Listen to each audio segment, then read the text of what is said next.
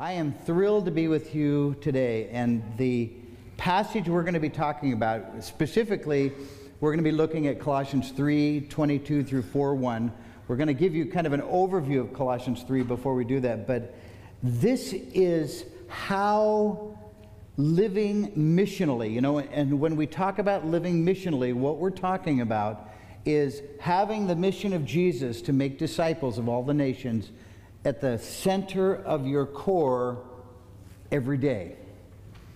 And we talk about that a lot, and it gets real nice and theoretical. Oh, yeah, I want to be a missional Christian, blah, blah, blah. Well, today is going to focus on what you can do as a transformed Christian to become a transformational Christian.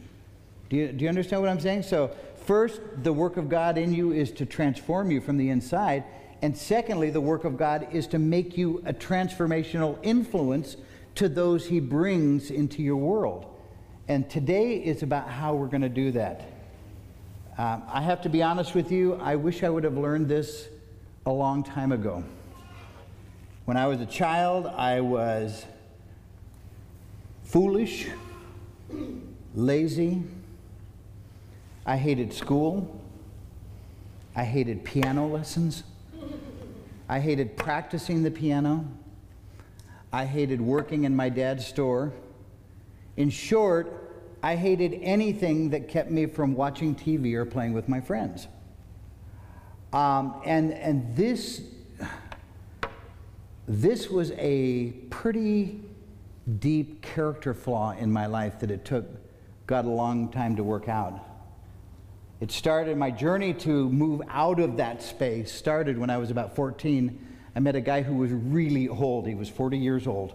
And the fact that I could even talk to a man that old was just beyond me. It was amazing. Uh-huh. But he got me started in my journey with Jesus.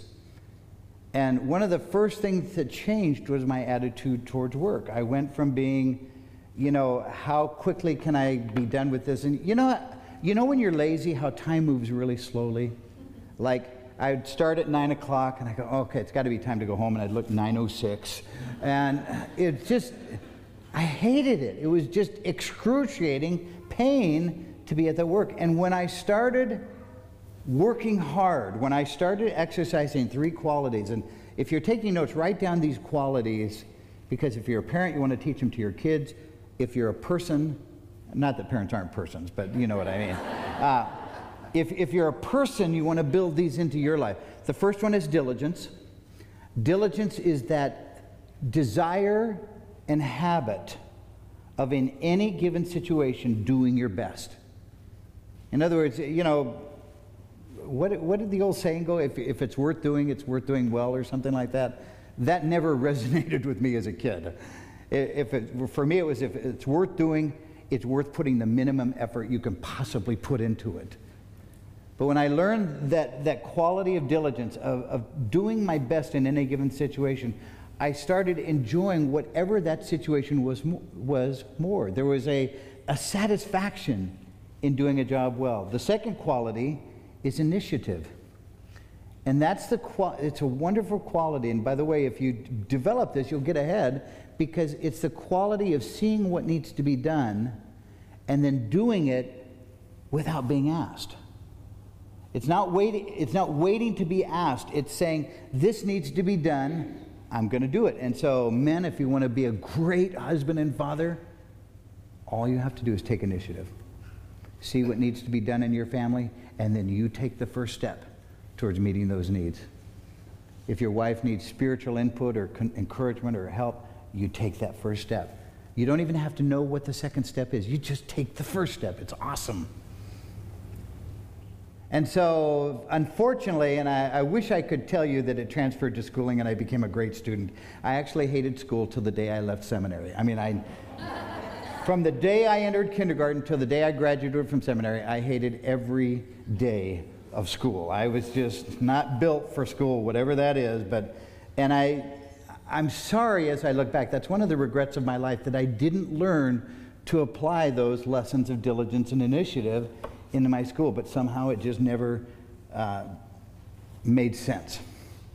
So, where we are is we're in Colossians 3, and what I want to do is give you an overview of where we've been, and then we'll jump into this section of Scripture today.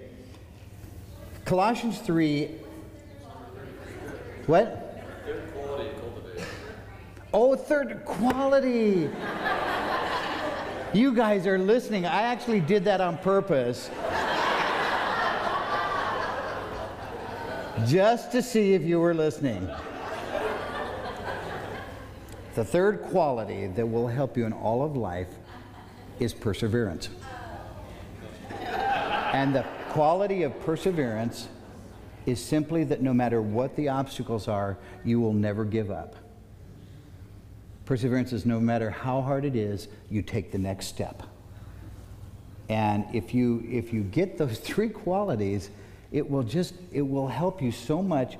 And our, what we're talking about today is in the workplace or in the school environment or wherever it is that you're in some kind of a employee employer teacher student any kind of a relationship where there's authority involved. All right? Thank you for asking that though but i had planned to do that. I was just testing you. So anyway key phrase of colossians chapter 3 is if you have been raised up with christ it's important that you understand the word if does not introduce doubt. In the Greek language, there are actually different kinds of ifs. There's the if of impossibility, you know, it's, it's the boyfriend saying to his girlfriend, Oh, if I could fly, I would fly over the highest mountain for you, you know. Well, that's easy to say because it's an if of impossibility. Well, it goes all the way over to an if of certainty.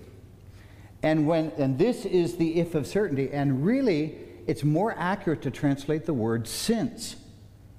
So think of this. It's not, Paul is not saying, mm, I wonder if you've been raised up with Christ. Paul is saying, you have been raised up with Christ, and now we're going to build on that foundation of the fact that you've been raised up with Christ.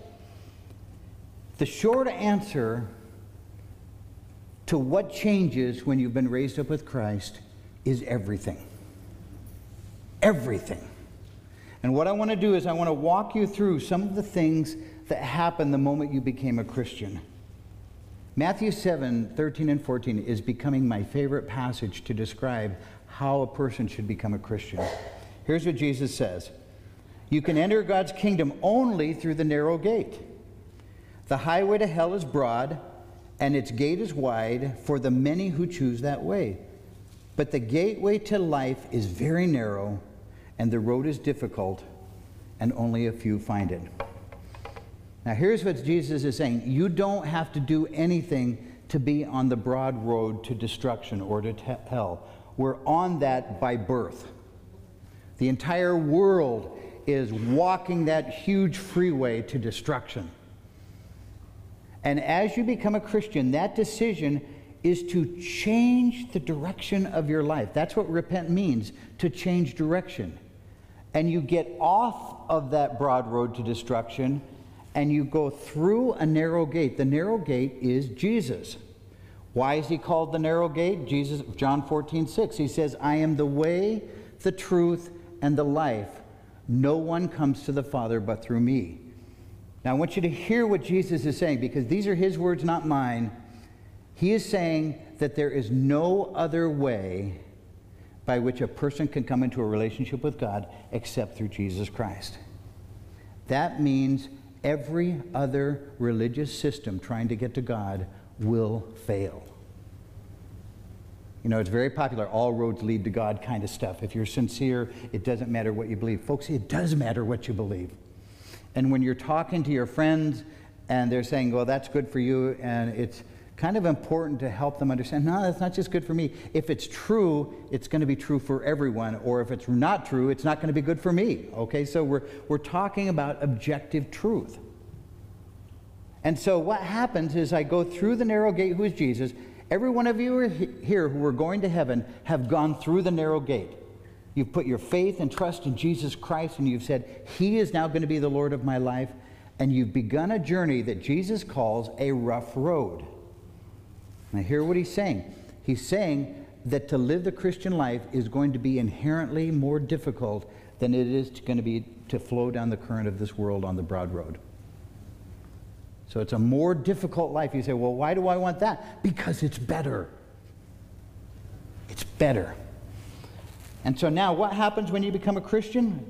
I want to just share with you a couple of things. Number one, you become a child of God.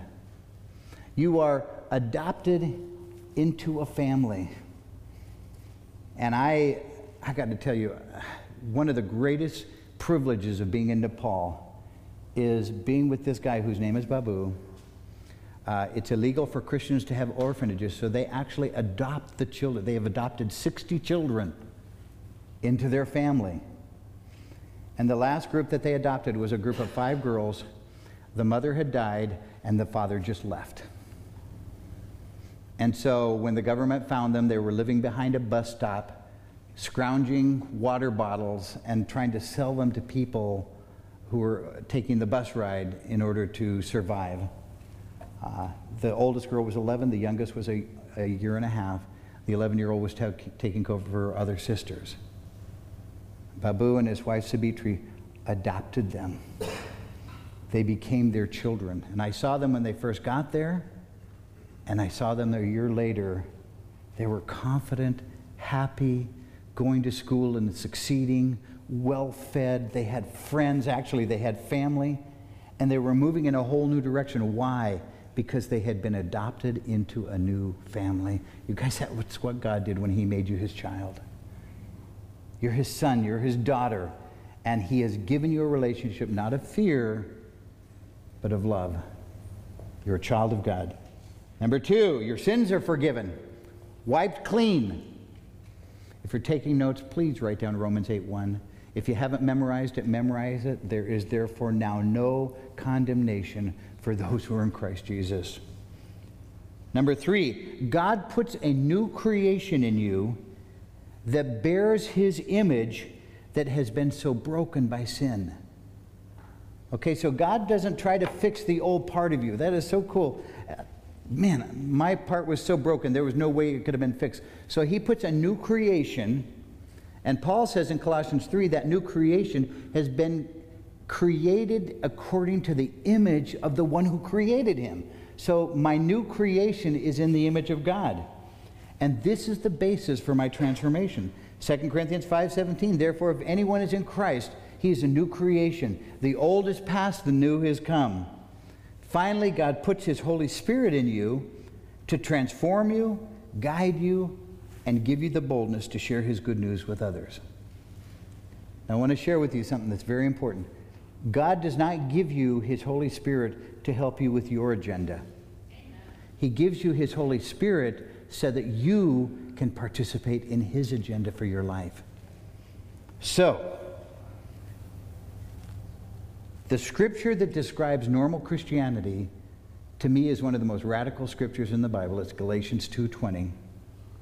Paul says, I have been crucified with Christ. It is no longer I who live. So when you become a Christian, you die. It's no longer I who live, but Christ lives in me. So the new life that I now live in the flesh, I live by faith in the Son of God who loved me and gave himself for me. So let me help you understand the nature of the Christian life. It is not you trying to live for God.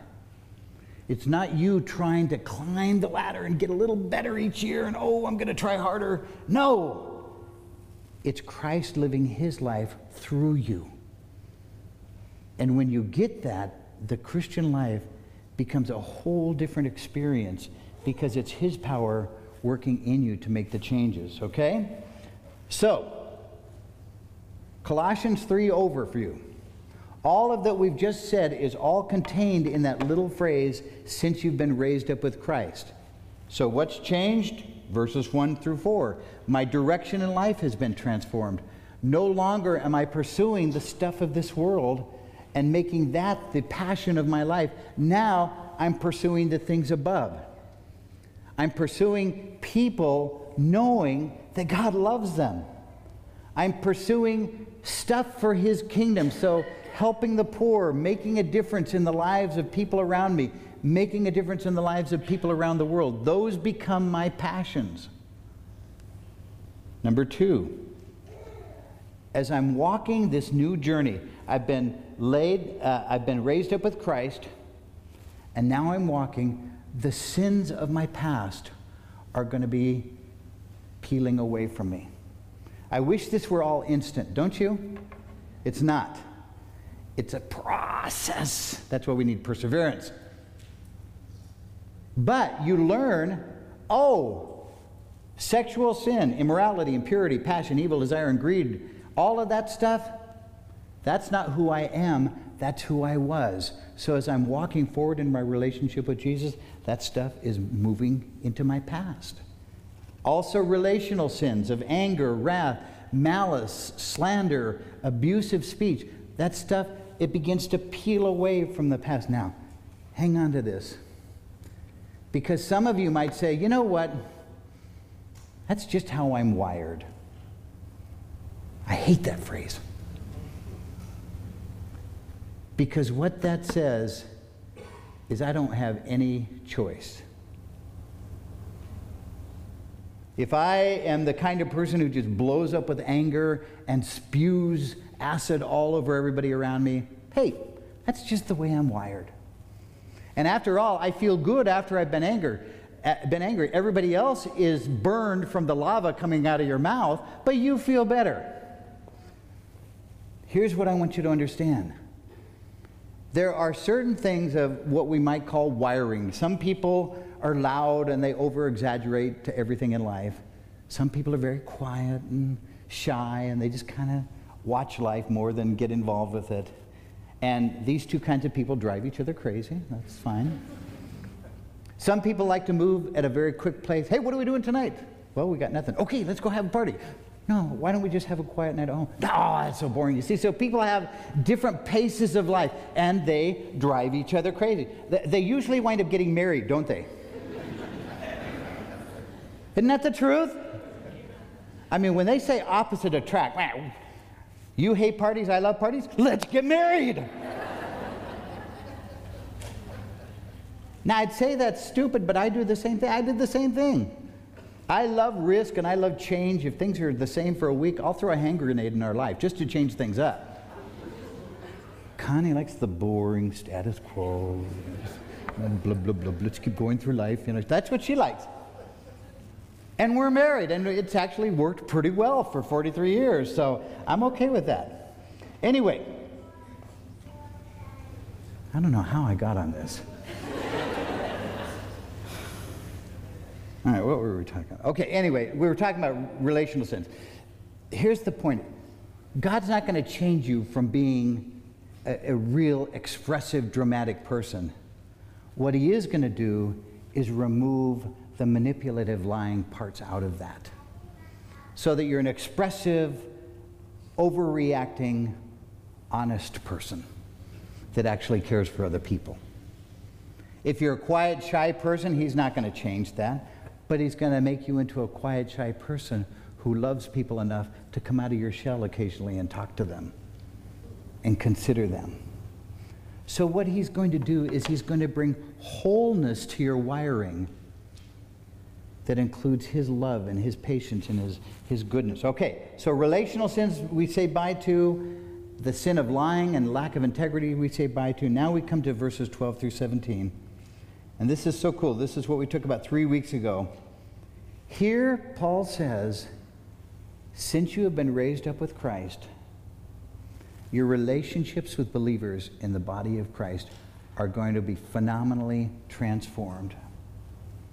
He says, and so are those who have been chosen of God, holy and beloved. In other words, God has set you apart for his purpose, and he has set his love on you.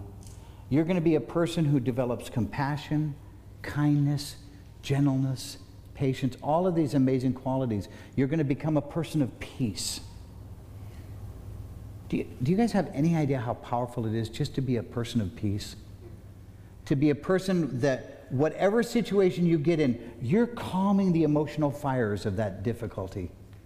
Instead of being a person who divides people, you're a person who is helping people find reconciliation. That's what the transforming power of God is going to do in your life. You're also going to become, according to verse uh, 16, a person who, as Jesus is transforming you, you are going to be speaking into the lives of other people. You may not be standing up in a pulpit telling people what to do, but you are going to be working with people and helping them to take the next step in their relationship with Jesus. 18 through 21, last week we, we talked about family. And so cool. In a family, you get into a new situation where there's Christians and non Christians mixed, mixed together, right? And in those situations, as a transformed person, you are going to be sowing seeds of respect and love and peace in your household. You are going to make your family a better family just by the way you're living. Now, in all of these that we've talked about, your direction, letting go of sin, building uh, love into your relationships, and building a family that glorifies God, Satan is always there to condemn, isn't he? If you're a kid who's broken a relationship with your parents, Satan is there, oh, you've blown it. There's no coming back from that. Or if you're a parent who's broken a relationship with your kids, Satan is there to say, oh, you blew it. There's no hope for that. But you know, one thing I always used to tell parents who would come to me as a pastor and they'd say, my, my kids have walked away from the Lord. I said, you know what? Are they still living? And they'd say, yeah. The book's not finished yet. The book's not finished yet. And I've seen kids living in a Volkswagen van, doped up beyond their imagination, bringing nothing but grief to their parents.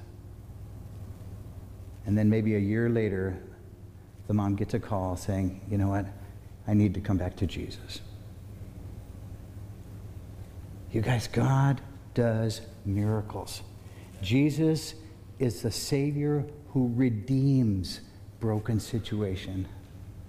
So Satan's always ready to condemn, and Jesus is all ready to forgive and to redeem that situation. So never, ever, ever give up hope, especially in family relations. Keep moving forward and learning how to live in that situation. You'd be amazed what God will do. Final thing before we get on to today, Jesus says in John 13, 34 through 35, a new commandment I give you that you love one another. Folks, if you want to be able to see God working in your life, this is where it starts. That you love one another just as I have loved you, you are to love one another. By this, all people will know that you're my disciples if you carry a really nice leather bound Bible with you at all times. No, I guess not that, that's not what it says. If you have love for one another. All right. So now we come to the, the passage today, Colossians chapter 3, verses 22 through 4 1. This is our relationships out there. This is what you're going to be doing tomorrow and Tuesday and Wednesday and Thursday and Friday.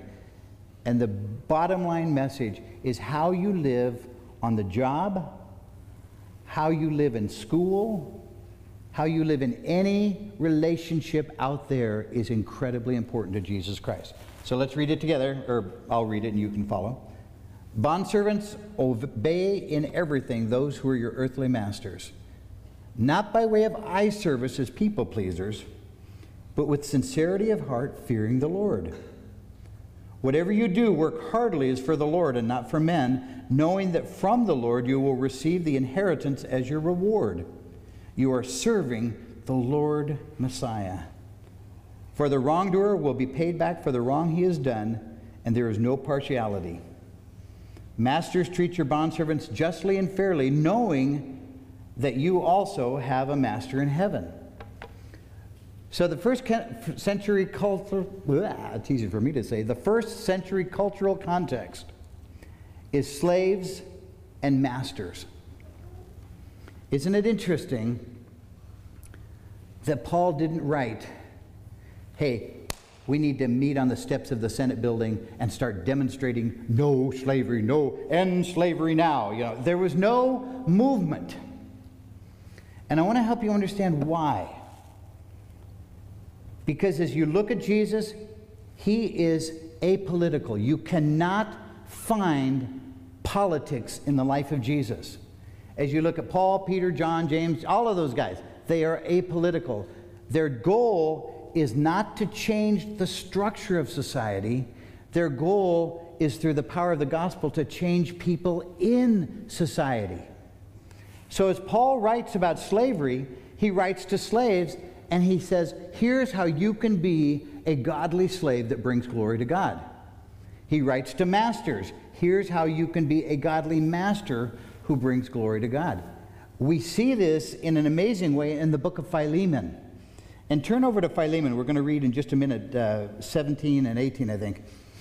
Philemon is the story of a guy who was a slave owner, and Onesimus, his slave, ran away and probably stole something when he ran.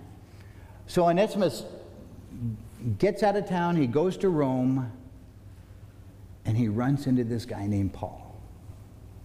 Paul is in prison. At this time, it was more of a house arrest. It was Paul had the ability to receive people, so there were probably always crowds around Paul's home. Onesimus comes in. Paul gives him the gospel, the good news of Jesus. Onesimus comes to Christ. Paul sends Onesimus the slave back to his master. And he writes the letter of Philemon so that Philemon won't punish him when he comes back.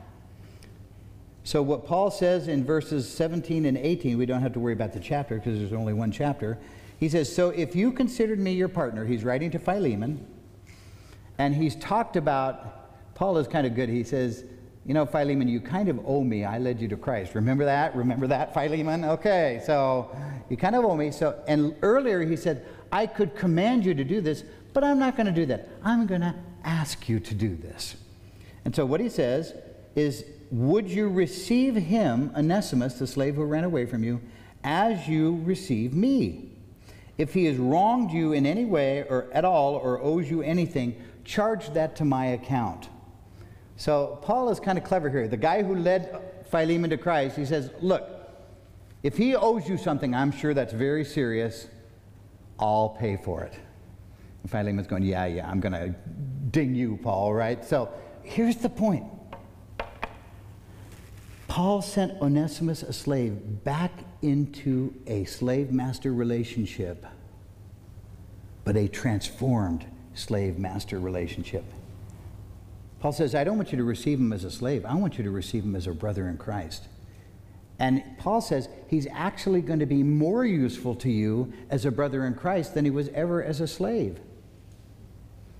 Now, you guys, Christianity wound up completely transforming Rome. But they didn't, by didn't do it by changing their laws, they did it by bringing people to faith in Christ. And if you look at American history, every major revival has had huge implications on the communities where those revivals take place. Crime went down, people started treating each other more fairly, there was greater justice, all sorts of wonderful things happened, not because the laws were changed, but because the people were changed. Now, if you want to know how effective it is to change uh, laws, uh, you should watch a, a series on Netflix called Prohibition because we all know how effective prohibition was in changing the behavior of people. Okay? What happened? Uh, people were getting drunk and living in bars and doing all of this thing. And this woman, it was a Christian women's movement that brought this about. And what they did was incredible. They actually passed a constitutional amendment. This wasn't a law, this was an amendment to the Constitution of the United States saying, Thou shalt not drink nor shalt thou make drink, nor shalt thou sell drink. No drinking. And you know what? It completely solved the problem for about 10 years, didn't it? Actually. Actually, that was the greatest period of lawlessness in the history of the United States. You don't change people's hearts by changing laws. You change people's hearts with the power of the gospel. And so, Paul, in writing to masters and slaves, he doesn't say, hey, we need to get rid of slavery. He says, I want to show you how to be a godly slave. And slavery was terrible back then. It was even worse than it is in the United States. And Paul writes to masters and he says, I want to teach you how to be a godly master. Okay, now today, our application is to employers and employees, to students and teachers, to independent contractors, to anybody who has any kind of an authority relationship with other people. And by the way, I think even by application, we can extend this out. If you're a salesperson, if you're an investment counselor, if you're anything dealing with people, the principle, I'll give you the principle up front. The principle is real simple. Treat the person you're working for, or the person working for you, or the person that you're selling to, as if that person were Jesus Christ. That's how godly people live in this world, okay? So let's look at this. First of all, the command. Verse 22 Bondservants, employers, students, obey in everything those who are your earthly masters, not by way of eye service as people pleasers, but with sincerity of heart, fearing the Lord. This is so cool. The word obey literally means to hear. It's the word hear. And let me tell you how this works. When I was uh, a student with my living with my parents, fourth grade, sixth grade, seventh grade, eighth grade, ninth grade, tenth grade, even year in college, whenever. Actually, they didn't ask me by then; they had given up on me. But they said, uh, "So, did, do you have any homework?" Hmm, I don't know. Well, what did your teacher say? Um, I don't know. Now, you see, I had no intention of doing what they told me to do. And when you don't have any intention to doing what people tell you to do, you don't listen very carefully. So I was actually being relatively honest when I said I didn't know if I had any homework. I knew in a, in a vague sense that I probably had something called homework to get done, but I didn't pay attention. Here's what Paul is saying when you have a heart of obedience, it will sharpen your hearing. Does that make sense? Deuteronomy 6 4 is called the Shema or the Shema, however you want to pronounce it. And the first word in the Hebrew is hear.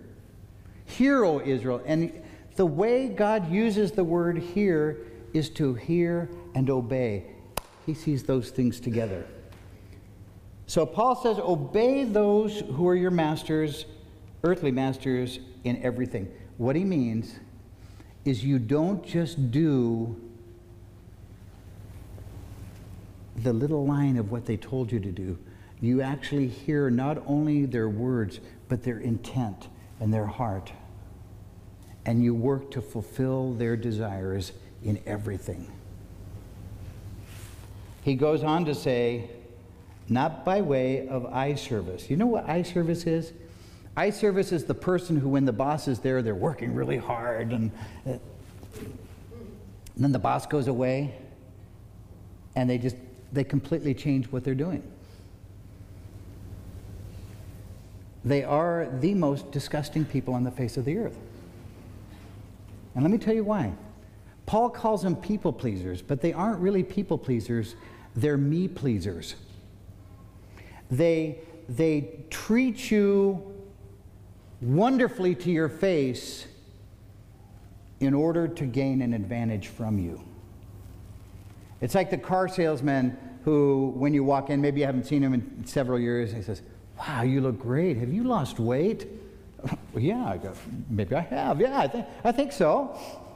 And why are they doing that? Because they genuinely go, No!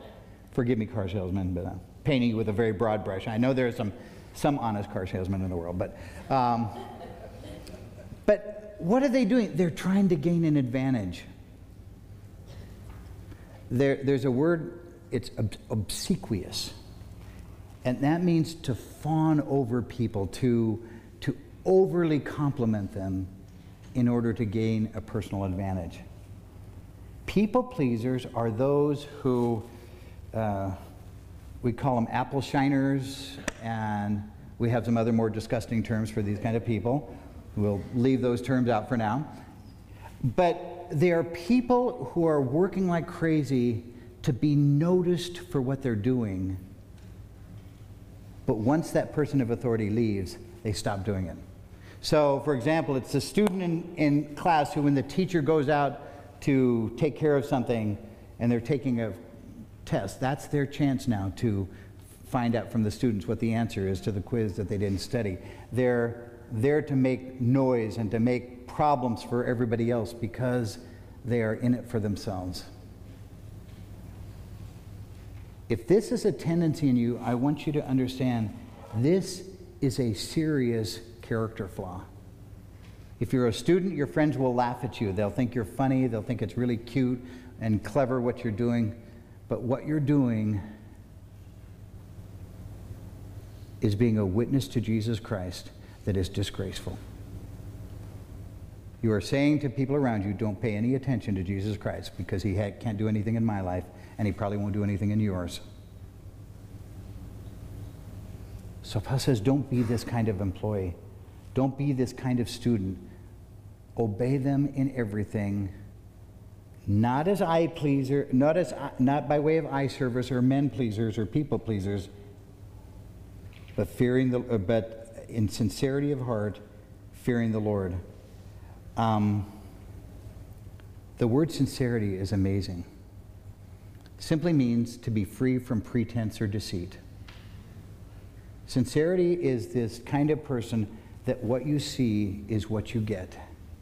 If I say something to you, you can have confidence that if I'm talking to somebody else about you, I'm not going to say something different.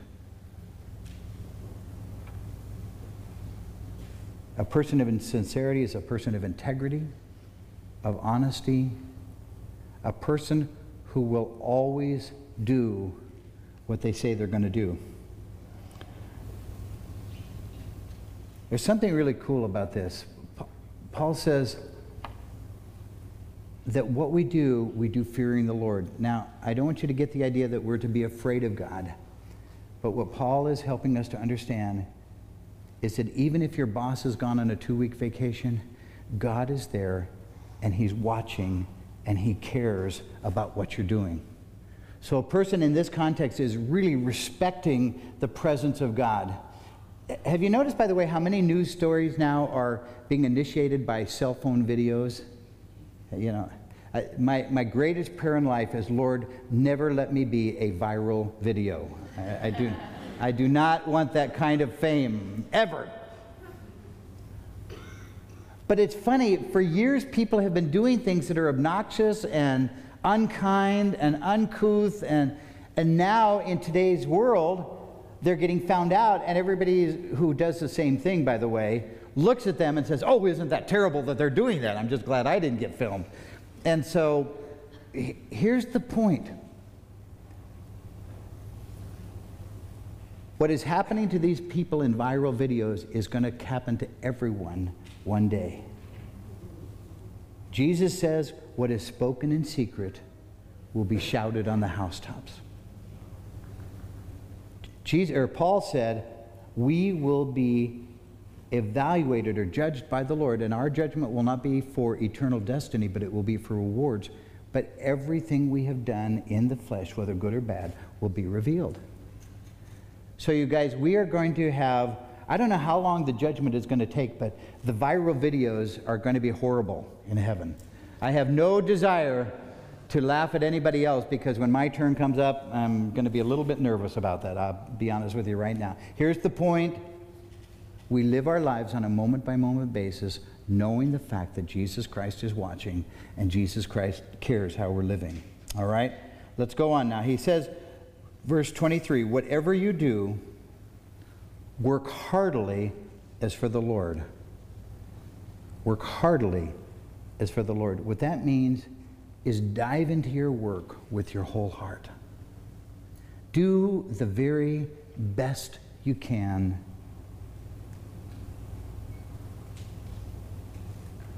Give it your best shot. You may be in a situation where you can't stand your boss. You may think he's a jerk or unfair or a creep or, you know, all of these kind of things. But Paul says, I want you to work as if you're working directly for Jesus Christ. You know, when I was going through student uh, through school, it was amazing. Every teacher I ever had was unfair and had it in for me. I don't know how that worked out. Every teacher had it in for me. My parents would say, Why are you doing so badly? They got it in for me. And that's why I was doing school so badly. They never bought it either, by the way. I don't think you're buying it. But uh, here's the point it doesn't matter, even if your teacher really does have it in for you. And parents, this is so important to help your kids see this. It doesn't matter if your boss really is playing favorites with other people and giving them easier assignments or giving them greater pay or whatever they're doing. It doesn't matter. Your job is to work heartily as if you're working for Jesus Christ directly. And he goes on to say, knowing that from the Lord you will receive the inheritance as a reward. This is where things get exciting. If you get this straight and you start working for Jesus Christ, God is actually going to be rewarding you for selling McDonald's burgers or whatever it is you're doing. He is going to reward you for those things because you're doing it for them. Martin Luther, all the way back in the 1500s, came up with this amazing concept that all work is sacred. And here's what he said The farmer who is shoveling manure or the maid who is milking the cows pleases God just as much as the pastor who preaches a sermon. And folks, I believe that with all my heart. If you go to work tomorrow and you're doing it for the Lord, I want you to know that Jesus is going to be so excited about what you're doing because you are making a difference for his kingdom by the way that you work. And there are two wins to that. Number one, you'll enjoy it more. I guarantee you, you will enjoy work if you put your best into it. And number two, the witness of your life will grow. Now, let me explain something. There's a lot of people who won't like you, right? Because there is a culture of laziness in the United States. I had a friend, I won't tell you what government agency he worked for, but he was delivering mail. And, and he uh, was new there, and he came back about halfway through the day. And his supervisor he said, What are you doing? He says, Well, I finished delivering my mail. I came back to see if there was something else I needed to do. He says, No, you never come back. This is what he was told by his supervisor. Don't come back. Go to a bar, do whatever you want, but stay out because you're making it bad for everybody else. And he actually ultimately, and I, I, am not saying that all, whatever that agency is, uh, are doing that. But, but in that particular office, he actually had to leave because he could not work with diligence. He could not be a witness for Christ because the supervisor, you know, and I, I, guess you could say, well, my supervisor is telling me to be lazy, so I'll be lazy for the Lord. But he, that didn't work with his thinking.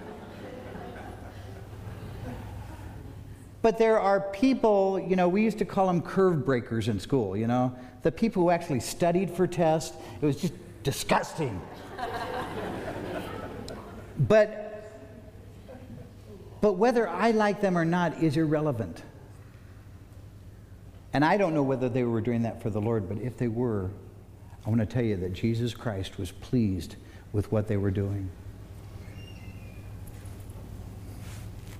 Paul goes on in verse 25, and he says something. Well, he, let me finish 24. He says, You are serving the Lord Christ. What Paul is just trying to hammer this into us that what you do in the workplace is about your relationship with Jesus Christ.